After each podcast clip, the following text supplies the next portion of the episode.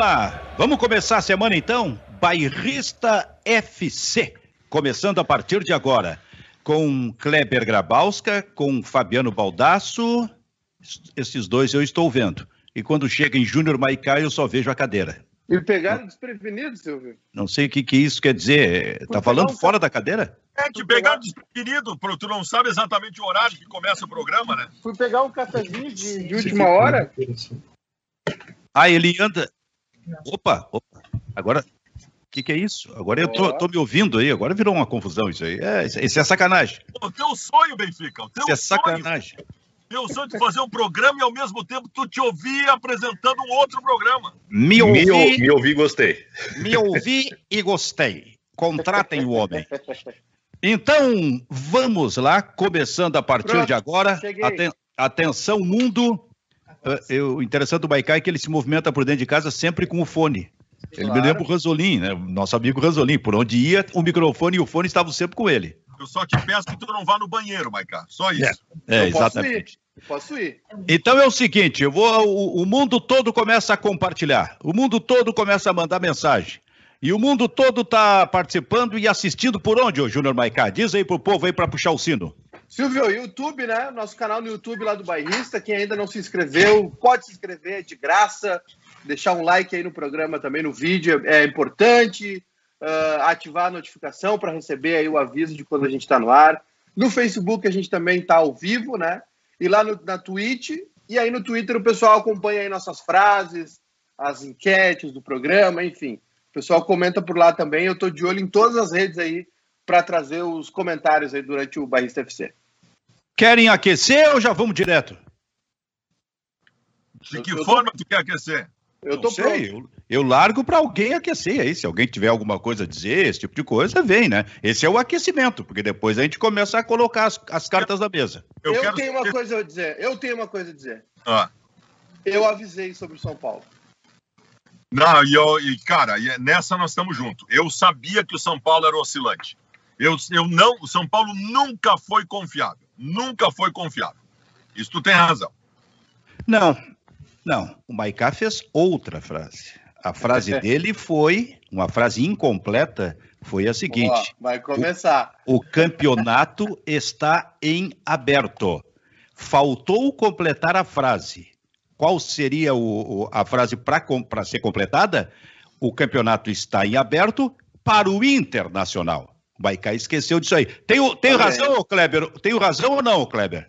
O Maica vai dizer que não, o Maica vai dizer que não, mas eu, eu vou, vou, como é que eu vou invocar aqui a figura de Ismael Silva, né? Que foi o criador da primeira escola de samba do, do Brasil, que se chamava Deixa Falar. 1929. Mas está aberto, está aberto, sem dúvida nenhuma. Não, mas uh, eu estou dizendo é que quando ele falou, ele disse ele quis dizer que o campeonato estava aberto, ele estava pensando no Grêmio. Então ele devia, ele devia completar a frase dizendo aberto para o Internacional. Ou, falei, ou, ou, vai dizer que eu não tenho razão, Maicá? Não, eu falei que o campeonato estava aberto até o sexto lugar, até o Palmeiras. Para um estava mais aberto, para outro estava mais fechado. Né? Pro, eu acho, por exemplo, eu ainda acho que o Atlético Mineiro é o grande é, adversário aí do São Paulo. O Inter entrou de vez na briga. O Inter é, entrou na briga na hora certa, porque tem uma tabela favorável, né? Pegou o Goiás em casa depois do Fortaleza. O Grêmio, mais uma vez, né? Ah, não tem essa de entrar na briga na hora certa, cara. Claro que tem. Campeonato, é, campeonato é, é todo jogo vale, cara. aquilo, aquilo que o, senhor, o aquilo, aquilo que o Cudê, aquilo que o Cudê fez lá no primeiro turno, continua valendo pro Abel no segundo turno, cara. O senhor mesmo falou que o campeonato seria decidido nas últimas cinco rodadas. Claro. Então, são, são, é o entredevoramento. Então tem hora certa para entrar na briga. Ah, tá. Aí tu não, não, joga nada, aí tu ganha as últimas cinco rodadas. Mas é o que tá acontecendo agora. Tu acha que o Inter tá jogando bem? Injusto. Injusto. É não, não, é que isso aí é o papo das viuvinhas do Cudê, tá? Ontem tinha, discu... Ontem tinha depressão. Ontem tinha canal, canal falando de Inter com deprimido. Tem colorados mais tristes do que gremistas com o Inter entrando na briga pelo título brasileiro. Por que, que eu estou dizendo isso? A argumentação ontem das viúvas era o seguinte: olha, com este futebol não vai a lugar nenhum. Bom, primeiro, que até parece que o Internacional já não estava jogando nada antes. Segundo, é uma injustiça com o Abel. Injustiça com o Abel. Os melhores jogos do Internacional desde o começo de 2020 foram com o Abel Braga. Não teve jogo parecido, jogo contra o Boca Juniors, não teve jogo parecido que a vitória contra o Palmeiras, que o Inter deu um banho no Palmeiras titular com o pé nas costas. Então, assim, o Abel já fez o time jogar muito. Eventualmente, vai acontecer, especialmente a partir de agora, nessa loucura que vai ser essa reta final de campeonato, tu ganhar um jogo sem jogar bem. Cara, eu disse aqui sexta-feira. Fabiano, quem é que tá jogando bem? Ninguém Aí tá, jogando... tá. Ninguém tá eu jogando bem. Sexta-feira da semana passada para vocês aqui. Oficialmente, eu virei a partir de agora comentarista de resultado. Não me interessa mais desempenho. O Internacional não jogou bem contra o Goiás? Tô pouco me lixando. O Internacional passou por uma guerra política, por uma sujeirada o ano todo, por um treinador desertor, por um monte de porcaria. Ali me interessava uma sequência de desempenho. Como não deu, como jogaram tudo para cima no Internacional, agora é só resultado que interessa. O, o Júnior B, tu recorta essa frase que não me interessa desempenho, só tô hum. pelo resultado, tá? E, e, porque a gente tem 10 rodadas aí no Campeonato Brasileiro. Não esqueça, porque eu não esqueço aqui. Outro detalhe, o Baldastro não acha que está sendo injusto com quem analisa o Internacional tá, tá. E, e conclui, e que pode concluir que o Internacional não está, até porque tu está dizendo aí que só, tá, só te interessa o resultado, que o Internacional possa não estar jogando bem, e resume tudo a esta tua bolha do Twitter e esta tua briga com youtubers do Internacional, desrespeitando quem não, não faz parte dessa bolha e tem essa, essa opinião? Não é, não é. A minha, a minha, a minha análise, ela, ela, eu, eu, vou, eu, vou, eu vou explicar. Eu vou explicar. Eu tenho consciência que o Internacional não jogou bem ontem.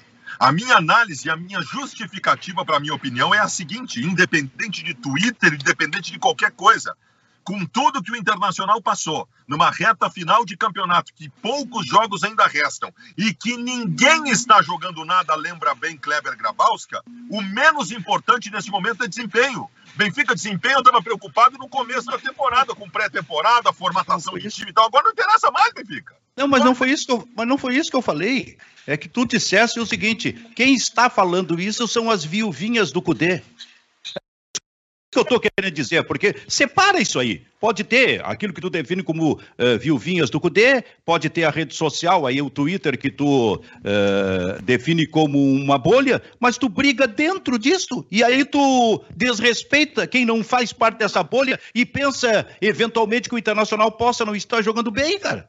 Mas isso não é possível, porque sabe por quê? Porque senão, hoje, hoje, o que vai acontecer, porque sexta foi tu que ameaçou. Hoje eu vou ameaçar que vou deixar o programa. Não. Se eu não, se eu não, não. puder fa falar porque eu sou viuvinha do Cudê, daí não dá. Benfica, eu estou dizendo que o Inter não jogou bem. O que eu estou dizendo é que as viuvinhas do Cudê estão usando de forma depressiva esta argumentação para defender um absurdo que é que o Inter jogava mais antes e não jogava. O Inter vinha em franca decadência técnica. O Internacional foi um time em 2020 de espasmos de bom futebol. E nós mesmos discutíamos isso aqui.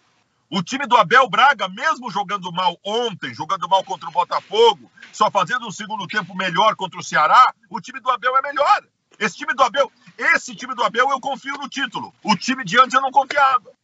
Kleber Grabowska, coloque luz nesse debate, por gentileza. Tá difícil, tá difícil, Silvio, porque a gente vai, a gente tá terminando o Campeonato Brasileiro, o Abel tá terminando o ciclo dele. Eu acho que a gente tem que concentrar a, a rodada a rodada, né? O que chama atenção nesse campeonato é que o, o São Paulo vai perdendo, já é o terceiro fracasso do São Paulo. Aliás, é o, se eu não estou enganado, é o quarto, porque tem aí em cinco jogos quatro derrotas, né? Perdeu para o Atlético, uh, perdeu para o Corinthians, ganhou do Atlético Mineiro, aí teve o confronto com o Grêmio perdeu para o Bragantino e perdeu para o Santos. O Campeonato Paulista do São Paulo no Brasileirão é terrível, né? Não consegue ganhar eh, de nenhum jogo, de nenhum time grande. Mas mesmo assim o São Paulo segue líder. Acho que tem tempo de recuperação, então não dá para tirar o, o, São Paulo. Então é, é rodada a rodada e o que me chama a atenção também é Rogério Ceni. Parece que é, é fadado a ser treinador do Fortaleza, né? Impressionante isso. Sobre o Rogério Senna, eu lembro quando ele estava fazendo uma campanha maravilhosa no Fortaleza, ainda dentro, quando se falava assim, próximo técnico da seleção vai ser o Renato Portaluppi. E aí houve quem dissesse o seguinte: o próximo técnico da seleção é Rogério Ceni, pelo trabalho que está sendo feito no Fortaleza. Tá aí é. o Rogério Ceni. É impressionante tem uma, isso. Tem uma Teve uma manchete ontem do Léo Dias, viu, Silvio? Que é um é, jornalista aí do, das celebridades, enfim, das, das fofocas, é, dizendo que o Gabigol teria forçado uma, uma lesão. O Léo Dias dificilmente erra, né? Eu sei que ninguém gosta muito de fofoca, enfim. O Léo Dias dizendo que o Gabigol teria forçado uma lesão de tornozelo aí para fazer uma festa de Réveillon. Que aí o, o, o, o time, o, o, o, Flamengo pediu uh, mais exames, ficou meio. né? Tava suspeitando aí da, dessa, dessa lesão do Gabigol, enfim. Os problemas do, do, do Flamengo estão muito claros, né? É, é, aí agora começou um papo de que sem torcida o time não consegue render, que jogava para torcida, né? O Bruno Henrique falou isso. Agora, uh, o, parece que os problemas do Flamengo vão além do Rogério Ceni, né? Porque o time parou, o time realmente parou. O gol do o primeiro gol do Ceará ontem o Flamengo assiste, né? Assiste toda a jogada. Eu não vi o, eu vi o, eu estava assistindo São Paulo e Santos, né? Não vi o Flamengo e Ceará. Mas é, tomar 2 a 0 do Ceará, o time que o Inter ganhou agora no, no meio de semana, a gente viu, né? O Ceará é organizado, tudo é um bom time do meio para frente. O mas... Ceará fez do Flamengo os gols que não fez do Inter. Exatamente. Foi combinado. Exatamente. Benfica aí. Eu tenho um técnico bom pro Flamengo aí, hein? Quem é? Miguel Ángel Ramírez. Eu vou dizer uma coisa para vocês. Esse Léo Dias aí, que é um, um jornalista de celebridades, só vai se completar a partir do momento em que der alguma informação sobre o Baldaço. Aí sim ele será um jornalista completo. E tem coisa para descobrir. Tem muita cagada.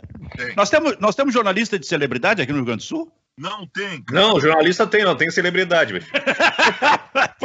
perfeito, perfeito. Jornalistas nós estamos cheios. Cheio, o que nós não temos é a celebridade. Mas o que tem de pseudo-celebridade é. Sub, sub, sub-celebridades. É. Então, então Júnior Baicá, o é. campeonato está em aberto. Está em aberto. Está em aberto, sim, Silvio. Eu acho que ontem até o Fernando Diniz falou na coletiva lá, pediu desculpas ao Tietê, enfim. É, teve, não sei, tem alguma coisa. O São Paulo também teve alguma, algum problema, né? Não sei se é queda de rendimento, se é interno, enfim. Eu acho que o Inter está o Inter tá fazendo um, um estilo de jogo é, firme para garantir os resultados, às vezes corre algum risco, né? Ontem, por exemplo, contra o, o Goiás em casa, mesmo assim o Abel não abriu mão do esquema, né? Jogar com, com esse jogador entre as linhas, né? Defensivo, que é o Dourado, ao invés de colocar alguém mais na frente. E é, mas tá conseguindo... o Abel errou ontem. O Abel errou feio ontem nas substituições. Pois é, mas é, enfim, é, ele faz um estilo de jogo para garantir. É aquela velha história: ajeita a casinha de trás para frente e aí lá na frente vamos ver está funcionando, né? O Inter tem agora uma belíssima oportunidade de, de encostar de vez no campeonato, que é ganhando esse jogo do Fortaleza, que é um adversário bem mais fraco também, mais fraco que o Ceará, inclusive. O Fortaleza é um time muito fraco. E, e para o confronto direto com o São Paulo, que é um, um, uma partida, um estilo de jogo do São Paulo propício para o que o Inter está fazendo.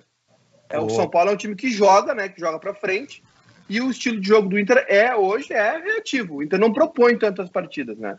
Eu, acho que, eu acho que o Atlético, Silvio, o jogo de hoje também vai ser.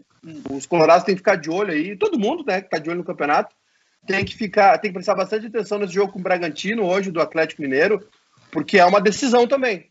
E quem entende que essas últimas partidas agora do campeonato, que essa reta final, quem entende que cada partida é uma decisão, o time que entende isso briga pelo título, o torcedor que entende isso se diverte mais, né? Torce mais durante as partidas. E tem os times que não entendem, né? Que é o caso do Grêmio, que acha que o Campeonato Brasileiro vai, ficar, vai ser sempre isso, né? Que a, o, o, título do Grêmio no Brasileirão é chegar em quarto. E aí fica para trás. Vai cá, cada vez que um técnico colocar Rodrigo Lindoso junto com o Dourado, não tem dúvida, esse time vai chamar o adversário para cima. Vai ser um horror. Mais ou menos como foi ontem no final do jogo. Isso eu não compreendo no Abel, como não compreendo em qualquer treinador. Tempo do Cudê, por exemplo, que, ó, traz o Musto para botar junto com o Rodrigo Lindoso. Não tem, não vai, não vai acontecer nada a não ser tentativa de marcação na frente da área do Internacional. Mas eu quero puxar por méritos do Abel. E os méritos do Abel passam por uma coisa, e a gente já falou sobre isso aqui, que o Internacional, uh, o Internacional lá atrás, inclusive no tempo do Cudê, ou principalmente no tempo do Cudê, mas antes do Cudê também, não fazia que era trabalhar garotos.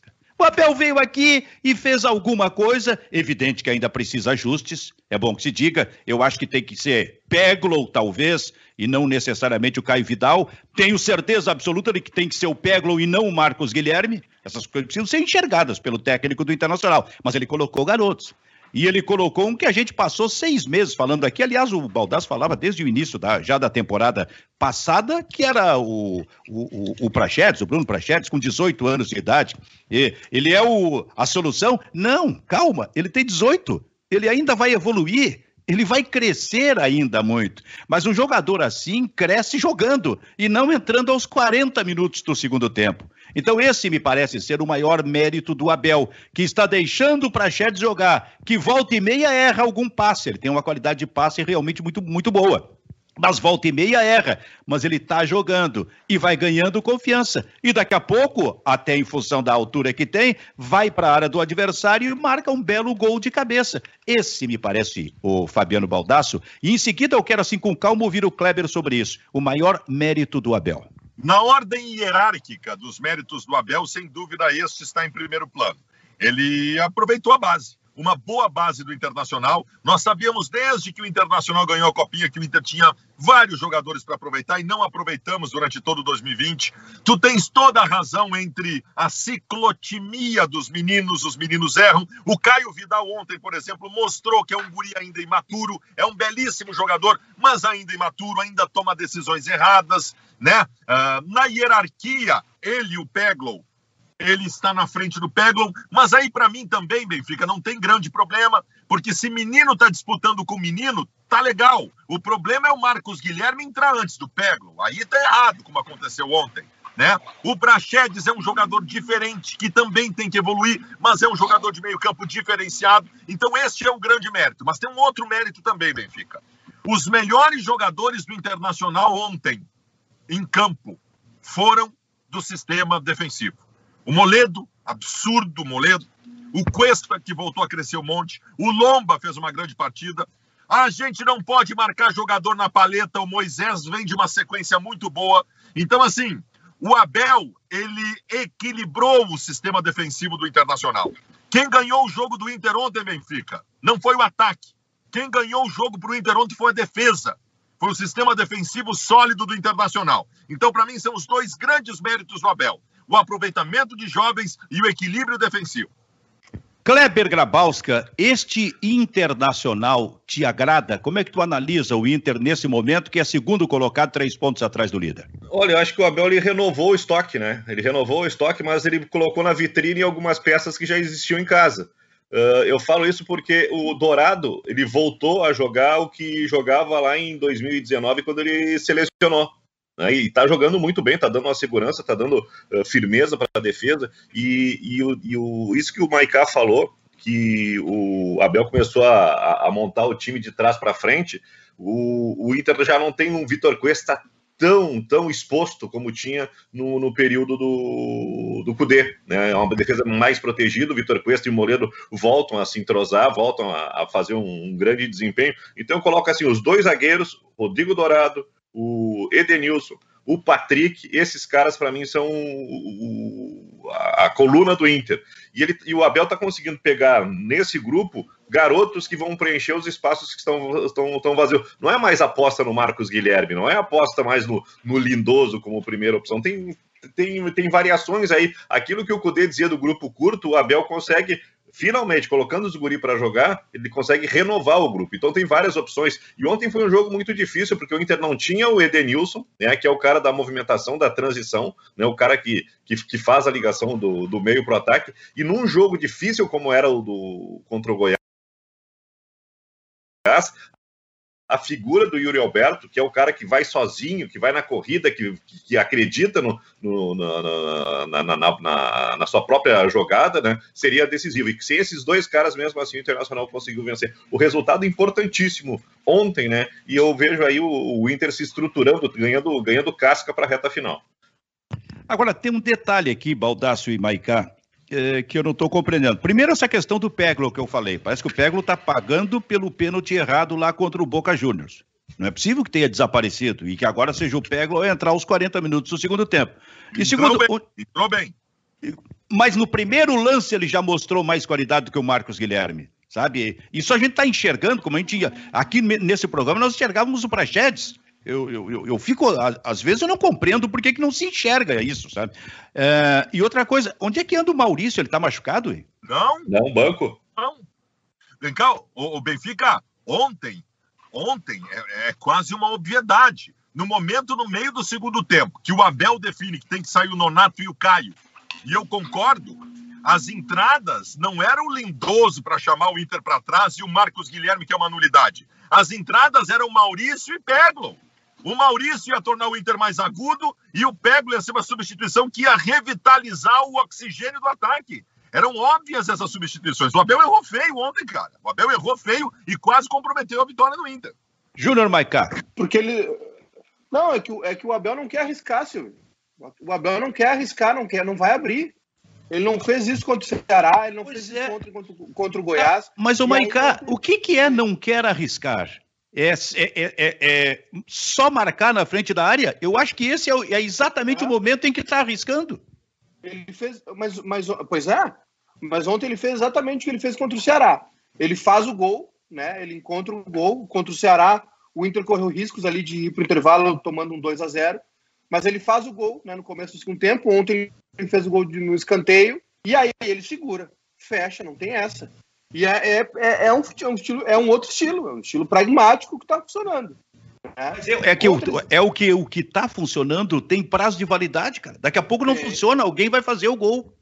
Mas, é a segurança, mas, mas ontem, dizer, a segurança aí... ontem dele, a medida de segurança ontem era resolver o jogo. Se ele coloca o Maurício Pego, ele resolve o jogo. Nenhum, nada seria mais seguro do que isso ontem, cara. Não, eu, eu também acho. Eu acho que o Inter nos dois últimos jogos podia ter entrado com 4-4-2, né? Tira esse jogador é, entre as linhas e coloca um jogador à frente. Ele podia ter feito isso lá no Ceará e ontem também. Aí, só que aí acontece a, a mudança que o, que o Abel fez no segundo tempo, e, e assim, é, deliberadamente o Inter recuou, né? A gente viu várias vezes o Abel Hernandes ali ser o último jogador atrás da linha do meio campo. Mas, claro, o Goiás é um time né, fraco, enfim, o, o Inter tinha expectativa de matar num contra-ataque, como fez com o Ceará, mas não conseguiu sair. Mas, mas tem um detalhe: esse estilo de jogo do Inter, para alguns adversários que o Inter tem pela frente, pode funcionar. Né? Contra o Fortaleza, eu acho que não. Contra o Fortaleza, de novo. O, o pessoal estava nos comentários aqui me corneteando, porque eu disse que o Fortaleza é um time muito fraco e o Grêmio empatou com ele. Isso é para o pessoal ver o tamanho do desleixo do Grêmio com o Campeonato Brasileiro. Eu acho que nesse jogo contra o Fortaleza, em casa, o Inter pode ser mais ousado, assim como deveria ter sido contra o Goiás. Mas contra o São Paulo, por exemplo, esse é um estilo de jogo do que pode funcionar. Se o Inter tiver é, é, é fuga, né, tiver escape para contra-ataque, tiver velocidade pelos lados, isso pode funcionar.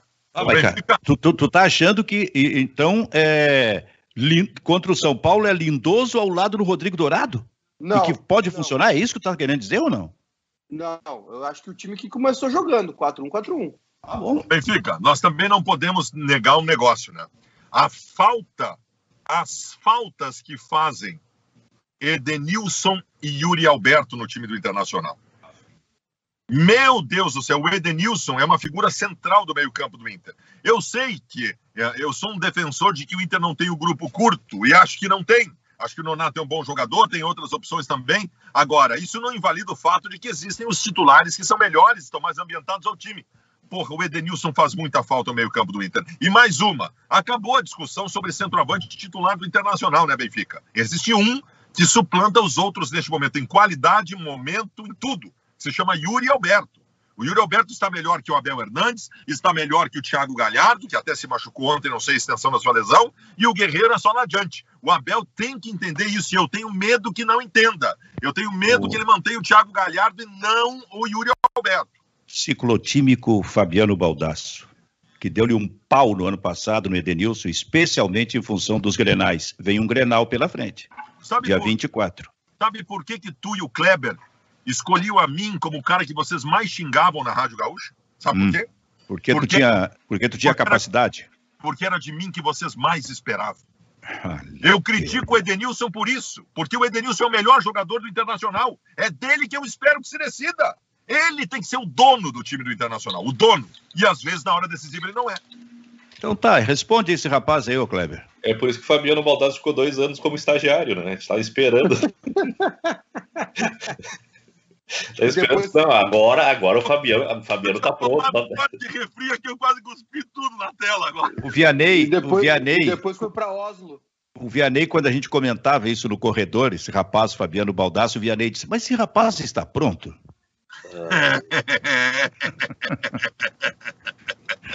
mas ele dizia pro Neymar. Claro. Agora, é, chamou, Maicá? Não, ou tô, ou tô ficando doido? Não, não, não, é que esse negócio que eu tava falando do, do, do Inter, tá? Sobre a que tu me perguntou ali do Lindoso com o Dourado, eu acho que ele só vai fazer isso quando o Inter tiver garantir resultado, fizer abrir o placar, enfim, estiver na frente. Acho que dificilmente ele vai jogar assim desde o começo. Mas uma coisa que o Abel não vai fazer é abrir o time, viu? E outra, é o que, é o, que o Inter tem pro momento também. A gente tem que combinar, né? É o que o Inter tem pro momento. Des, desses times que estão na briga aí do pelotão da frente, o time de São Paulo eu acho melhor. Né? O time do Atlético é um, tem várias opções. Não está melhor, mas tem várias opções. O Grêmio, acho que o Grêmio a gente tem que tirar fora da briga, que o Grêmio é essa preguiça aí. O Palmeiras, olha, eu vou dizer, os adversários do Inter na briga, é, dependendo do jogo hoje, é o Atlético, né? De, algum, de alguns jogos na sequência, não dá para descartar o Palmeiras, viu? O Palmeiras tem dois jogos a menos. E, e, e, e outra, o Palmeiras tem plantel, cara. Palmeiras tem plantel para brigar, para rodar o time. Passando do River amanhã, que é praticamente, né, tá praticamente definido aí, o, o Palmeiras vai ter 15 dias aí de brasileiro para jogar só o Brasileirão. Né? A final da Libertadores é só 27. Então o Palmeiras vai ter uns jogos aí, por exemplo, na sexta-feira vai pegar o Grêmio já com o time quente, né, pelo Brasileiro. Claro, vai ter uma sequência difícil. O Palmeiras tem Grêmio, Corinthians e, Flamengo, né? São três jogos complicados que o Palmeiras tem na sequência. Mas é, esses, esses três jogos o Palmeiras pode fazer com o time titular. O jogo do Grêmio contra o Palmeiras, sexta-feira, é em Palmeiras? É, é. nove e meia da noite. Uh, foi pênalti contra o Palmeiras ou Kleber? Olha, pela nova regra não, Silvio. Pela nova regra não, não sei, mas pela nova orientação não. Né? Cara, mas é muita explicação, né? Com esse negócio de bola na mão. Eu achei até que foi pênalti. Esse negócio de bola na mão, mão na bola. ah, eu assim. não marcaria, Silvio, porque eu sou, eu sou do, eu sou da raiz, né? Eu sou da mão na bola e bola na mão, né? Aquilo para mim ali foi, foi uh, não, bola tá na mão. Não, tá bom. É. Eu acho, eu só, só, acho que isso desperta o debate. Sim, agora, sim. agora o VAR brasileiro, vou te dizer, hein, cara. Porra, a gente tá vendo o VAR uh, europeu que decide rapidamente as coisas. Mas por que que aqui no Brasil o VAR brasileiro tem que ser uma missa?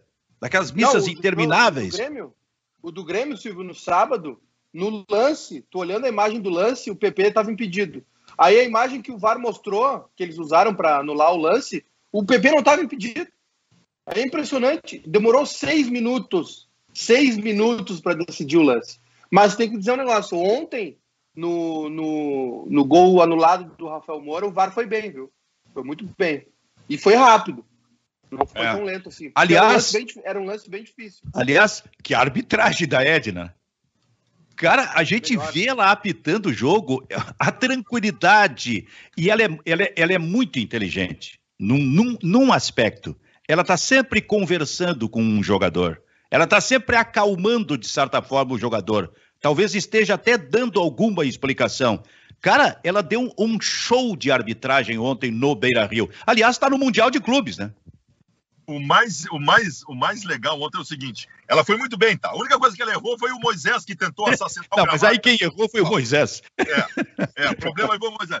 Mas tinha uma coisa, eu estava vendo o jogo com a minha mulher, minha, minha mulher me alertou disso, porque ela é pequenininha e os zagueiros do Goiás, o Goiás é um time muito alto. Então, daqui a pouco, estavam os caras de dois metros de altura olhando para baixo em cima dela e ela não se oprimia, cara. Ela levantava a cabeça, coordenou o jogo, controlou o jogo tecnicamente, disciplinarmente, que foi um jogo difícil disciplinarmente de controlar. Ela foi impecável, impecável. Que, que achou, Kleber, da arbitragem? Acho que foi, foi tranquila, acho que é um bom momento, né? Eu acho que a, a indicação dela, acho que é, é, muito criteriosa, é muito criteriosa. Eu não vejo assim como ah, uma, uma, uma escala de modismo, eu acho que é por competência, né? E acho que ontem foi, foi muito bem. Se não me engano, é ela e a própria bandeira que estava no jogo, né? Se não me engano, as duas estão no Mundial de Clubes. É, são, são é uma árbitra. A Neuza, né? Isso. E é, tem mais é uma auxiliar argentina. É a Neuza Bach? Isso. Eu não, eu não sei, tô perguntando. Ela, Neuza Inês Bach. É. Eu acho que é. Compensação, ah. compensação, o árbitro do Grêmio Fortaleza, Silvio, olha, o, o cartão amarelo grudado na mão, amarelo para qualquer coisa. Qualquer jogador cair, ele parou uns dois contra-ataques, um do Grêmio um do, e um do Fortaleza, para os jogadores caídos. Não interessava, ele parava. É, muita conversa. O VAR demorou seis minutos naquele lance. Foi uma arbitragem horrível do Jefferson lá, esqueci o nome dele. Muito bem, esse é o Bairrista FC, pela minha tela no computador aqui, com a participação de Júnior Maicá, Fabiano Baldasso, Kleber Bra... Balda... Uh... Kleber Baldasso? Kleber Baldasso, eu estou juntando os dois. Não sei se dá uma, uma boa parelha, como se diz aí, eu não sei se fica bem. Eu, eu é? sinto muita falta, eu sinto muita falta do tempo que ninguém me conhecia e que o Kleber já era uma grande estrela. Que os caras confundiam meu nome no Beira Rio uma vez no portão 8. Os caras gritavam para mim: Ei, Grabowska, vai tomar no. E eu bem quietinho, né? Eles achavam que eu era o Grabowska, eu fiquei na minha, né? Não, ah. não alertei os gansos, né? Então é o Maical Baldasso, o Maical Baldasso, o Kleber e, como eu disse pela minha tela, o Júnior B. Porque ele fica o tempo todo, parece que tá o diretor do programa. É, o, é, esse fica... cara é o, é o Boninho do programa. Ele fica mandando áudio para as gurias, mandando foto. Olha quem é, cantou, é, olha quem cantou hoje. Esse menino, trabalha, esse menino trabalha 24 horas por isso. Esse menino nunca fez sexo na vida, eu tenho certeza absoluta. Olha aqui, ó. Fez, Opa. fez mas não gostou porque estava cansado, Baldasso. Opa, tá achando que a gente não vai falar do Grêmio? Claro que vamos falar do Grêmio. Porque o Campeonato não, não Brasileiro, precisa. como diz Júnior Maicá, está em aberto para o Internacional. Não, só que o Maicá, quando disse essa frase, ele disse assim pro Grêmio, ele pensou assim, pro Grêmio, pro Grêmio. E aí o Grêmio só decepcionou o Júnior Maicá. Mas o que, que o povo está dizendo aí, ô Maicá? É, Silvio, tem, tem, eu sei que tu é contra a audiência, mas eu vou ler os comentários aqui. Uh, não, brincadeira. É, o pessoal está aqui, ó, o Rodrigo Branquiel no YouTube. Até o Abel sabe que agora não é desempenho, agora é resultado vamos ganhar esse título. O Rodrigo aqui é colorado. Uh, tem mais recados aqui, o pessoal falando sobre o Lomba, viu? O, o, o Diego aqui. Uma pergunta para vocês: não está na hora do Lomba ir para, ir para, o banco? Cada bola alçada na área é um pavor. Pelo amor de Deus, o Lomba foi um dos melhores em campo ontem. O Lomba salvou o Inter ontem. Essa argumentação vale para outra hora, não para agora. O Lomba ontem foi um dos melhores em campo. Grande atuação do Lomba. É que ele deu uma. Deu uma, é, deu uma rateada ali no final, vá. Se não é o Moledo embaixo da, da linha afastar, era Cia. Igor Sobieski aqui. Só falta o Maiká falar que o Palmeiras vai levar as três competições. E mandou um hahaha. Olha, eu só, eu só queria dizer o seguinte, viu? Uh, vocês lembram quando o Cudê saiu, que o Inter era líder? São Paulo tinha três jogos a menos. Tá? Então eu queria avisar vocês que hoje, no momento, o Atlético Mineiro tem 49 pontos, e tem dois jogos a menos que o Inter. O Palmeiras tem 47 pontos e dois jogos a menos. Se o Palmeiras vencer os dois jogos dele, como aconteceu com o São Paulo, quando estava lá um atrás, contra o Vasco, um contra o Vasco e o outro contra o Corinthians. Corinthians. Então, se o Palmeiras ganhar esses dois jogos, o Palmeiras vai ao mesmo número de pontos que o Inter.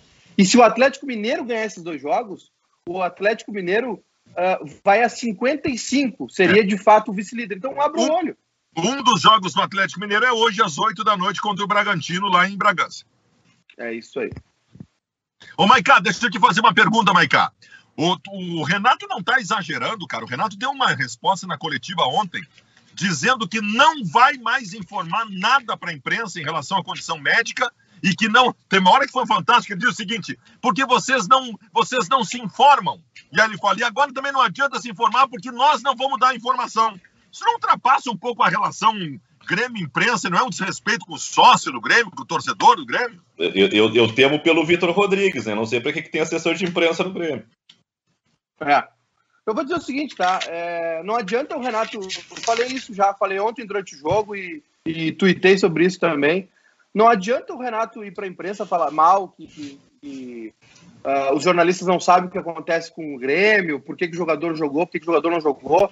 Porque o Grêmio, faz, o Grêmio, em relação ao seu departamento médico, é a Coreia do Norte, né? Não tem informação de nada. A gente tem o Guilherme Guedes afastado, do, do, jogou os grenais na, na, volta do futebol lá depois da, da, da, quarentena em setembro, lateral esquerdo, muito bem, e sumiu, desapareceu. O Leonardo Gomes se machucou faz quase dois anos. Aí houve uma informação aí que ele estava voltando, se machucou de novo. O Kahneman voltou da seleção argentina e ficou 34 dias afastado misteriosamente. Então não adianta o Renato da Chilique, né, é, desviar o foco da, da, da, péssima partida que o Grêmio fez, se a gente não tem informação. Né? Então, assim, é, e outra, é, é muito fácil, de novo, é, eu já falei isso, é muito fácil ir para uma coletiva gravada, espernear, sem, sem interação, sem troca com, com, com a imprensa. Né? Aí é muito fácil desviar o foco. E outra coisa, a entrevista do Paulo Luz depois, bah, numa boa, 15 para meia-noite de um sábado, o cara vendo o time com a, a, tabela do campeonato se abrindo e o Grêmio jogando dessa maneira preguiçosa, os caras saindo de campo abraçados, dando risada. Parece que jogaram um amistoso de pré-temporada, um jogo que era decisão de campeonato. Aí vem o Paulo Luz para entrevista dizer não, nossa, aquela, aquela retórica chata de velho dirigente. Não, nós sabemos do poderio do Grêmio. Não sabe do poderio do Grêmio. Se soubesse do poderio do Grêmio, não tinha contratado o Robinho. O Grêmio, olha aqui, ó, o Grêmio tem que fazer uma análise fria desse ano. O Grêmio teve um primeiro turno ridículo de brasileiro. O Grêmio tem 13 empates. 13 empates. O Grêmio empatou duas vezes com o Fortaleza. O Grêmio empatou com o Atlético Goianiense. O Grêmio perdeu para o esporte em casa. Tá? O Grêmio empatou com o Fortaleza, falei já. É, então, assim, o, o Grêmio planejou mal esse ano. O Grêmio teve um primeiro turno de brasileiro horrível. O Grêmio teve uma Libertadores que oscilou e terminou em goleada, porque o Grêmio se preparou mal para jogar com o Santos. E o Grêmio está na final de Copa do Brasil, onde ele pegou o Juventude nas oitavas, o Cuiabá nas quartas e o São Paulo, aí sim, um adversário forte na semifinal. Então, assim, a análise tá, os fatos estão aí para quem quiser fazer uma análise. Eu vou dizer já, eu, não, eu não sou, eu não acho que, eu, não, eu, eu, eu sou a favor de continuidade de técnico, tá? Eu sigo com, com a minha opinião lá do meio do ano. Falta para o Grêmio gestão de futebol. É muito confortável para a direção do Grêmio pagar as contas e deixar o Renato administrar, e é muito confortável para o Renato administrar sem ninguém incomodar ele. Existe retórica para velho jornalista? Eu sei que para velho dirigente existe, mas para velho jornalista existe? Não, é, é, é, que, é que é aquele Isso? velho papo, Silvio. É aquele velho papo, o poderio do Grêmio, as cores do Grêmio, a camisa do Grêmio. Uma boa, 10 para meia-noite, de um sábado para domingo ouvi esse papo aí, eu desliguei o rádio, fui dormir. Não, para. O Renato não. O Renato não compreende esse, esse, negócio assim. Ele acha que tem que fechar tudo, que a imprensa tem que saber, não tem que saber nada. Ele não consegue compreender que ele, quando está falando, a imprensa é um intermediário. Né? Ainda que ele brigue com a imprensa, porque o torcedor quer saber. O torcedor quer saber da recuperação do Jeromel, quer saber do, uh, da, do que, afinal de contas, está acontecendo com o Jean-Pierre, uh, uh, especialmente quando tem lesão. E quer até, se possível, saber como foi o treinamento, mas isso não existe mais. Aí o torcedor já pode saber que nunca mais ele vai saber sobre, sobre treinamento, o que está acontecendo no treinamento. Então o Renato acha isso importante, porque a briga dele é com a imprensa e a imprensa não precisa saber. Mas o Renato também usa, numa entrevista como essa, a sua velha manobra diversionista é para desviar o assunto. E o assunto está nele. E o assunto está na incompetência do Renato, neste momento, para fazer o Grêmio jogar. Porque isso não é de agora, isso é de todo o ano de 2020, onde o Renato viveu muito, evidentemente, pelas vitórias contra o Internacional e por alguns momentos, alguns jogadores. Aí, daqui, alguns jogos, aliás, bons que o Grêmio fez. Mas daqui a pouco o Renato vem com aquele negócio do o Grêmio vai decolar e a torcida, a torcida se volta contra o jornalista, sempre contra o jornalista, dificilmente está contra o Renato, né? E aí o Grêmio ganha duas ou três partidas sem jogar aquilo. Não, tá aí, ó, tá aí o Grêmio. Aí cai, cai de novo, porque o normal do Grêmio, desde o início do ano passado, tem sido oscilar e para baixo jogar mais partidas ruins do que partidas boas. E isso está acontecendo agora também no início de 2021. E isso passa pelo Renato. Então é uma manobra diversionista, leva para outro lado para tirar de cima de mim, porque eu sou o grande responsável, digamos assim, é uma frase entre aspas que eu estou colocando, eu sou, eu, Renato, o grande responsável por aquilo que está, porque não se vê nada no Grêmio, cara.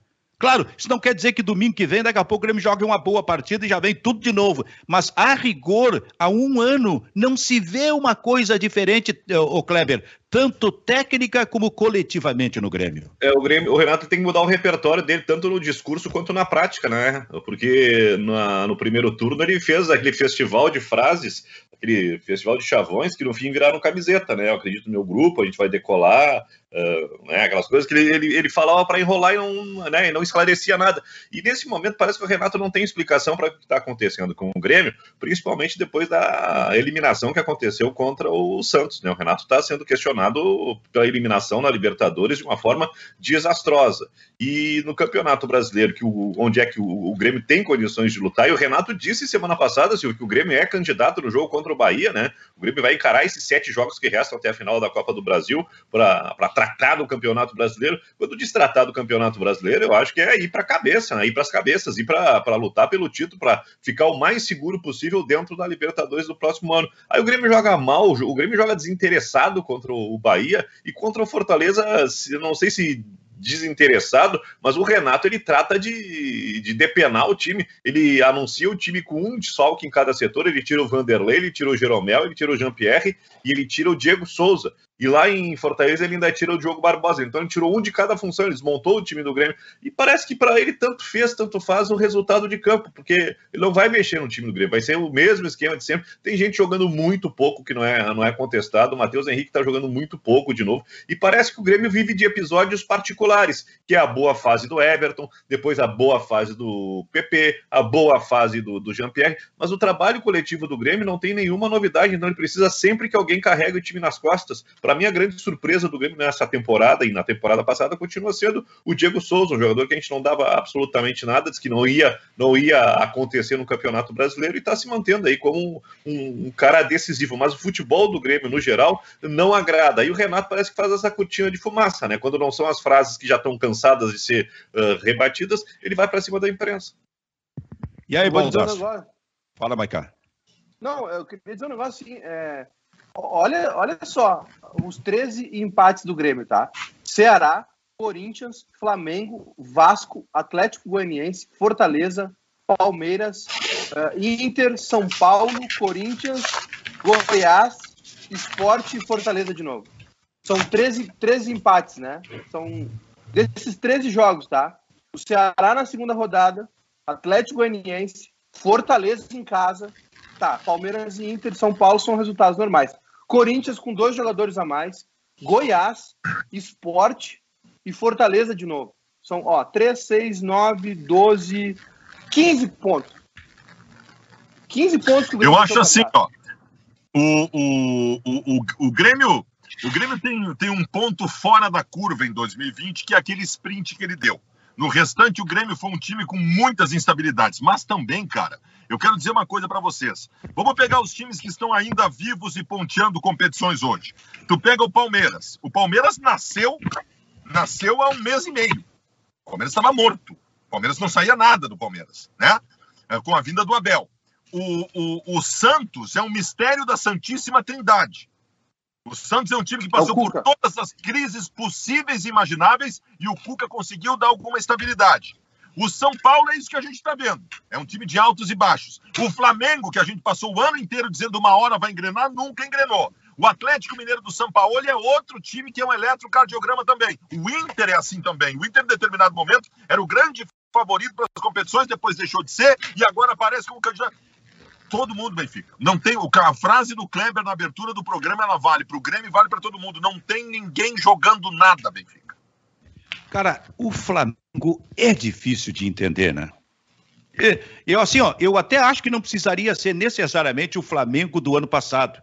Porque ele Flamengo do ano passado, depois da metade do ano, quando chegou o Abel, ele, o Abel não, o Jorge Jesus, ele simplesmente sobrou em relação aos outros. Não precisava ser todo aquele Flamengo, mas tinha que ser melhor do que esse Flamengo atual, ou com o Domenech, ou com o Rogério Ceni, cara, porque tem jogadores para isso, principalmente no meio para frente.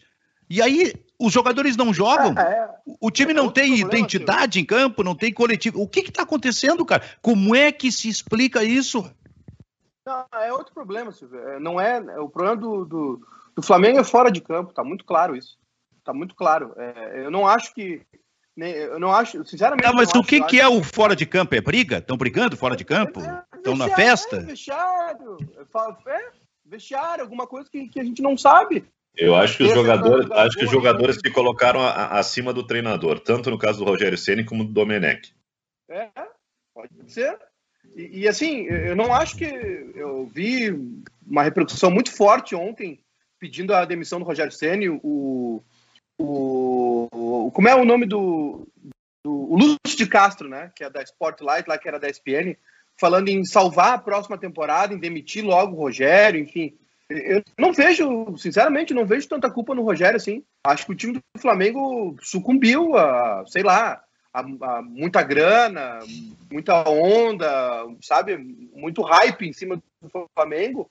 E os jogadores largaram, porque tu vê o Everton Ribeiro, o Gerson, os caras Bruno Henrique, Gabigol, Pedro. Esse time aí jogava por música até pouco tempo atrás, né?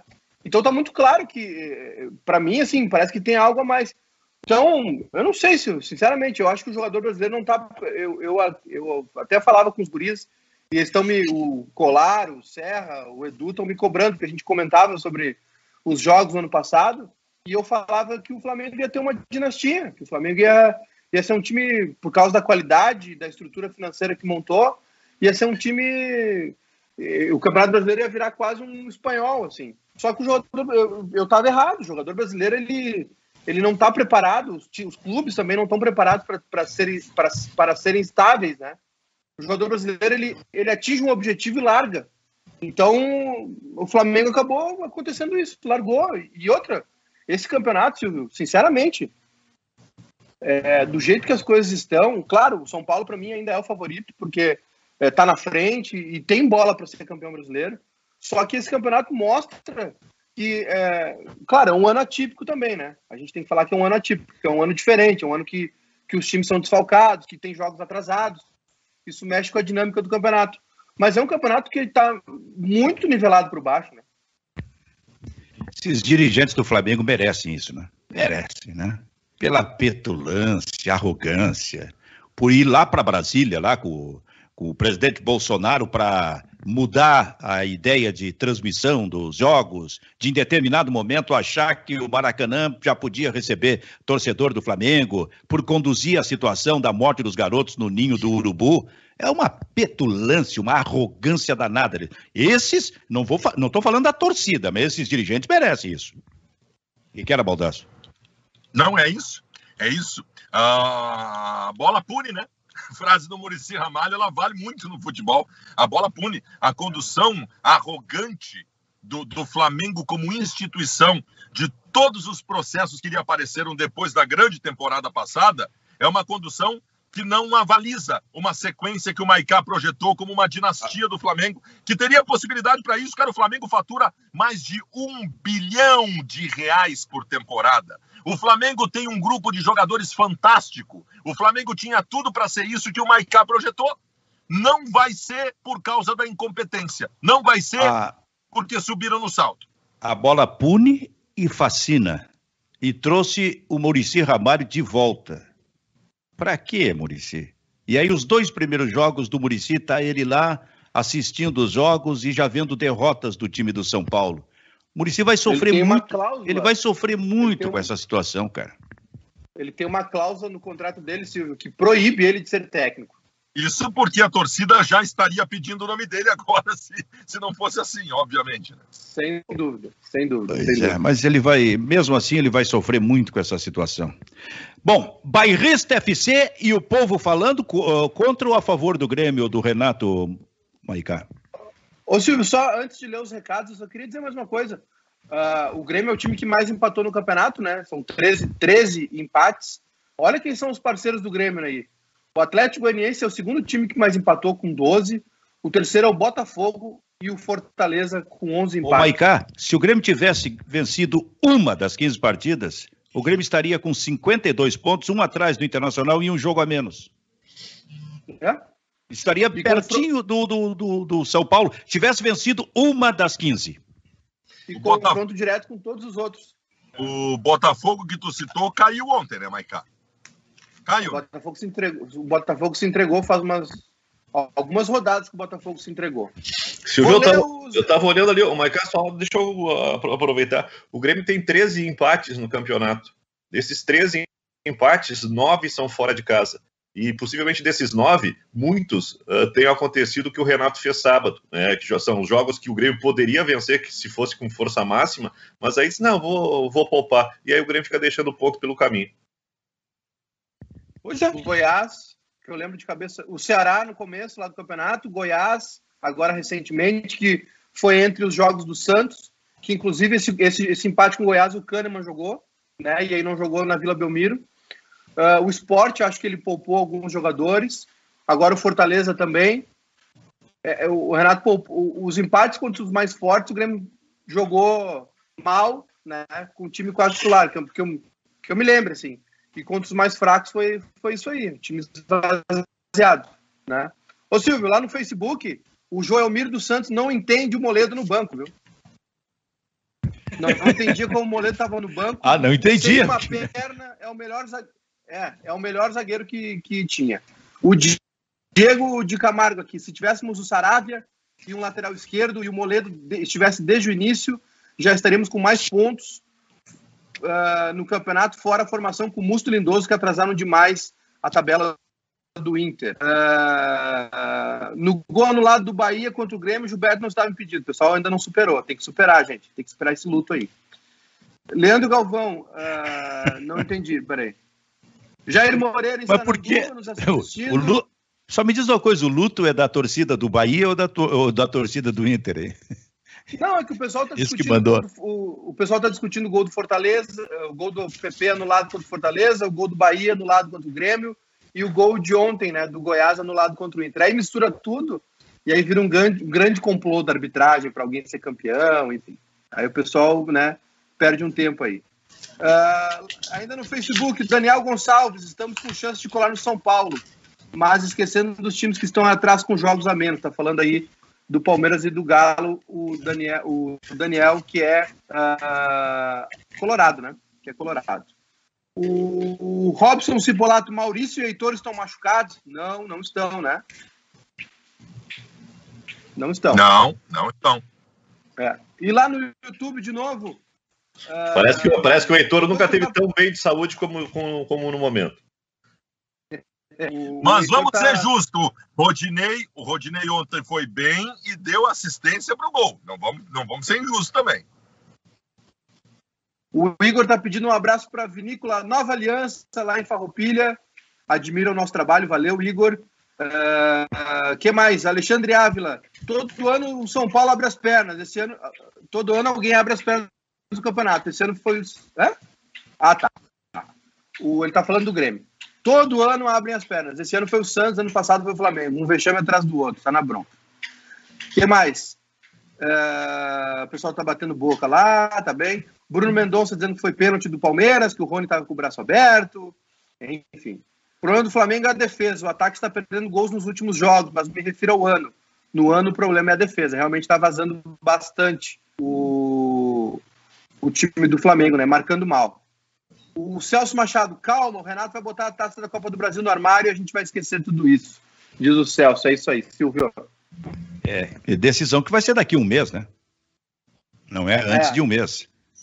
no que, ele, no que tem razão. Se o Grêmio ganhar a Copa do Brasil, tudo que a gente falou aqui durante o ano todo se anula porque ganhou um título importante na temporada. Futebol é assim, né? Mas a gente tem que falar, né? né? É, mas o futebol é assim, mas a gente tem que falar, né? Porque senão nós não teríamos só. Só faríamos o programa depois da decisão. Não dá para esperar até o final da Copa do Brasil. Né? Isso, para fazer um programa aqui. É, mas eu, eu, obviamente, que tomarei um trago forte, comemorarei que o Grêmio for campeão, o que é muito difícil também, porque o Palmeiras é um baita time. Mas eu não esqueço o campeonato do Grêmio. Não, não, não, não, para. Se tu ganhar a Copa do Brasil, acabou, Maicato. Aí, Grêmio... aí nós vamos lembrar do, vamos lembrar do querido não. e saudoso Cláudio Cabral Cláudio Cabral, um dos maiores gênios da história do jornalismo esportivo, na manhã seguinte, na Bandeirantes, o Inter foi campeão do mundo. Na manhã seguinte, na Bandeirantes, aqui ó, não existe a forma que o Inter jogou essa partida. Não pode jogar. Deu um pau no Inter na manhã seguinte, cara. Não seja assim. Falei assim embaixo, né? Falei assim embaixo. É. Tem um, tem um idiota aí da imprensa que tá gravando com as pessoas, vai escrever um livro sobre o Cabral, viu? Só para avisar. O, o, é isso? Quem é isso? Quem é o. Ah, é tu? Eu é. Uhum. agora, eu, eu às agora vezes eu acho que tu tá ficando louco, Maica. O quê? Não, porque quando tu falou eu, um idiota da imprensa, eu achei que já tava dedando alguém, dedurando alguém, falando mal de alguém. Não, mas ele tá falando mal dele mesmo. Sou eu mesmo. E outra, ô Silvio, eu não vou esquecer, viu? Não vou esquecer que o Grêmio podia ter ido para a semifinal da Libertadores se tivesse preparado melhor para o Santos. Não vou esquecer que me apareceram com Robinho e Thiago Neves aqui, tá? Não vou esquecer de Grêmio Esporte na Arena, que o, o Renato deixou o Jean-Pierre no banco e começou com o Thiago Neves titular e perdeu o jogo. Não vou esquecer. E não vou esquecer desses três empates também aí. O Grêmio podia estar brigando pelo título do brasileiro. O Grêmio tem que parar de se contentar com o G4 mas já esqueceu do negócio do Kahneman que não foi o que não jogou contra o não, Santos. Isso aí tu já esqueceu. Esqueci, ah, esqueceu. Não sim. esqueci. Não quero saber quem foi o responsável que fez o Kahneman jogar no, no final de semana contra o Goiás com o time reserva pelo brasileiro e na quarta-feira botou ele no banco numa quarta de final de Libertadores. O zagueiro mais copeiro que o Grêmio já teve na vida depois do De Leon, bicampeão da Libertadores com o São Lourenço e com o Grêmio, no banco para ver o Santos patrolar o Grêmio. O Grêmio deve explicação para o seu torcedor. E outra coisa, os caras saindo abraçados, rindo, depois desse 0x0 mequetrefe aí, desse joguinho, essa bola murcha que o Grêmio jogou sábado de noite. Nove da noite, já é um assinte o jogo nove da noite, tá? Aí o Grêmio vai lá, faz aquele papelão e os caras saem abraçados, rindo da cara do torcedor. Os caras acham que o torcedor é panaca. 11 da noite de um sábado, perdendo altas horas, melhor programa da televisão brasileira, os caras saindo abraçados, dando risada. Tão de sacanagem com o torcedor do Grêmio. O importante é começar a semana de bom humor, Benfica. Isso aí reflete a semana inteira. É. é. Aliás, tu tá bem, hein, Baldasso? Completamente diferente daquele de sexta-feira aqui no programa. Claro, eu tô vivendo um momento tranquilo. Primeiro pela consagração pessoal, né? O hit lá vem o Abelão. Ontem até o Vasco da Gama botou no seu tweet oficial. Eu, eu criei a música do verão. Em determinado momento, o Latino fazia música do verão, vários artistas. A do verão Isso, é minha. Como é, que era o nome daquela, daquelas bandas lá de, de, de Salvador que lançava o hit do claro, verão? Claro, o Terra Samba. É, essas... não, Asa de Águia. Asa de Águia. Águia, chiclete com banana, não. A música do verão neste ano, quem criou fui eu tá? Então começa por aí, consagração total. Então eu começo a semana tranquilo. Meu time, para mim, é o grande candidato ao título brasileiro, por uma argumentação que eu vou ser coerente com o que eu sempre disse. Entre todos que estão brigando pelo título, o único que está em ascensão é o Inter. Então eu tô tranquilo. Será que essa música vai rodar o, o verão todo, cara? Vai. Nas... Ô, ô, senhor, na... na... Silvio, essa música é tão boa, essa música é, é tão boa que serve para o Inter e serve para o Palmeiras. Se o Palmeiras for campeão da Libertadores, os caras vão cantar também. É, é. O Fabiano Baldassi é gênio. Sabe o é. que eu queria? É, esse, eu não sei não, mas o Baldassi está morando aí na praia, eu fico imaginar agora, no nosso mar verdinho, gostar, assim, o Baldaço daqui a pouco desfilando ali, de tanguinha, uma coisa assim vai estourar, os caras vão botar naqueles não, nos carros eu... que ficam ali, né? Com aqueles alto-falantes um... potentes, essa música, hein? Eu tenho vai que ser recebido um... assim. Eu tenho que fazer um clipe dessa música na beira da praia, explorando aquelas coisas que eu tenho de melhor, que é sensualidade, malemolência, eu tenho meu corpo, eu tenho que fazer um clipe explorando tudo isso. Eu vou fazer pro verão ainda, só deixa o Inter ser campeão. É, eu vi na sexta-feira tu ligando o Celta. Ai, o, é, Cudê, o Cudê me diverte, o Cudê me diverte. O, vocês já pensaram que o Marcelo Medeiros pode ser campeão brasileiro? E, é, e o mérito. Não, assim, ó. Se o Inter for campeão brasileiro, o maior mérito é do Marcelo Medeiros, mas o Alessandro Barcelos tem um grande mérito da manutenção do Abel. E se, o, e se, for, campeão, e se for campeão brasileiro, o que, que vai fazer com o Abel no final da temporada? O Abel? Bom, primeiro, primeiro tu faz uma estátua dele do lado da estátua do Fernandão. Segundo, o, o, o gigantinho passa a se chamar Ginásio Abel Braga. E em terceiro, manda o Miguel Ángel Ramírez um grande abraço. em quarto, se eu sou o Abel, eu agradeço. Sou campeão brasileiro e estou indo embora futebol deveria ser assim. Ele é campeão brasileiro. Vai para lá, sabe por quê? Porque aí ele continua. Lá em abril já tá levando pau. O cara tem que aproveitar, é o grande momento. Sai como. Ô, Kleber Grabal. A manchete seria assim: que ele é campeão apesar de Abel, tá pronto? É. Resolveu. Cara, mas o futebol é mágico. O Marcelo Medeiros, que é considerado um dos piores presidentes da história do Internacional, pode ser considerado um dos maiores presidentes da história do Internacional. O presidente que recuperou a hegemonia do futebol brasileiro para o internacional no Campeonato Brasileiro 40 anos depois. Ele pode ser reconhecido assim. O futebol é mágico, nada se compara ao futebol, cara. Tem outro cara que pode ser campeão brasileiro, viu? Quem? Rodrigo Caetano. É verdade. Ah, para aí um pouquinho. Para aí um pouquinho. O Rodrigo pode? Ué? Tá. Claro. Então, então o Cudê também pode ser considerado campeão também. brasileiro. Não, entregou não, não, o Inter pode. na liderança claro no campeonato. Ah, vamos ser justos. Vamos ser justos. Tem que servir para todo claro. mundo. Tem que servir pra... O time do Internacional que está jogando é o avesso do, do Cudê. Avesso. então, então o Marcelo Medeiros não pode ser considerado. Marcelo Nem Medeiros. Nem o Rodrigo Caetano. Quem contratou o Abel foi o Marcelo é. Medeiros. Quem formou Mas vem cá, o, o Kleber, não, seremos justos então? É, fica pela metade? O time explica o Alessandro Barcelos, que foi o responsável pela contratação do Cudê, a saída dele provoca a crise do Cudê e ele assume a presidência tendo que segurar o Abel Braga. Ele é campeão ou não é campeão? É também, é também. Mas o mérito para o Marcelo Medeiros tem que ser dado. Aí a minha frase é que ela se justifica, uma estátua para o Marcelo Medeiros. Tá, só não vale para o Cudê, então. Eu acho que teria que ter uma estátua, uma estátua para o Marcelo, para o Abel Braga e para o Cudê. Três o estátuas. Rodrigo Caetano, os quatro abraçados. A estátua do Cudê tem uma área ali no Beira Rio que tem os pombos em cima. A estátua do Cudê eu sugiro que seja embaixo dos pombos ali na, na, na no, no Beira Rio, na aba ali da, da, da arquibancada. Ah, tu tá muito louquinho, né? Tu tá muito hein? louco. Tá, tá vencendo essa briga ou não? Essa briga na folha do Twitter. Eu vivo momentos de consagração. Consagração. É.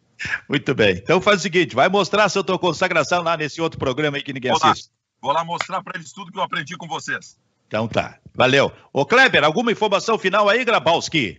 Eu tenho novidade a respeito do Profut, né? O presidente Jair Bolsonaro deu uma canetada aí, acho que vai esculhambar com a vida dos clubes, porque tinha um congelamento do, do pagamento da dívida durante a pandemia, nesse período que não tem arrecadação por causa do jogo, né? Por causa do, dos estádios vazios, né? Eu acho que a crise, a crise não tem data para terminar. Detalhe disso aí, Kleber? O, o presidente Jair Bolsonaro assinou uma. Como é que se diz? Um decreto, é isso? É. é uma que, portaria, uma é. medida é, provisória? Que, que veta o congelamento do Profut. Então os clubes vão ter que arrumar dinheirinho para ir pagando. É, tem muita coisa para acontecer aí. Vamos ver a reação então dos clubes brasileiros. E, Muito aliás, bem, Silvio, Silvio duas, informações gaúchas, né? Paulo Bonamigo colocou o Remo na Série B depois de 12 anos, né? Baita, baita conquista do, do Remo. Não é campeão da Série B, da, da Série C, mas já está lá. O Ipiranga de Erechim, que perdeu os três jogos na arrancada do turno, ainda está vivo e depende uh, de uma vitória contra o Paysandu e de uma ajuda do Remo na última rodada, pode chegar lá e o China Balbino, novo técnico do São Paulo de Rio Grande, para alegria de muita gente. Muito bem. Bairrista FC fica por aqui. Tchau, tchau.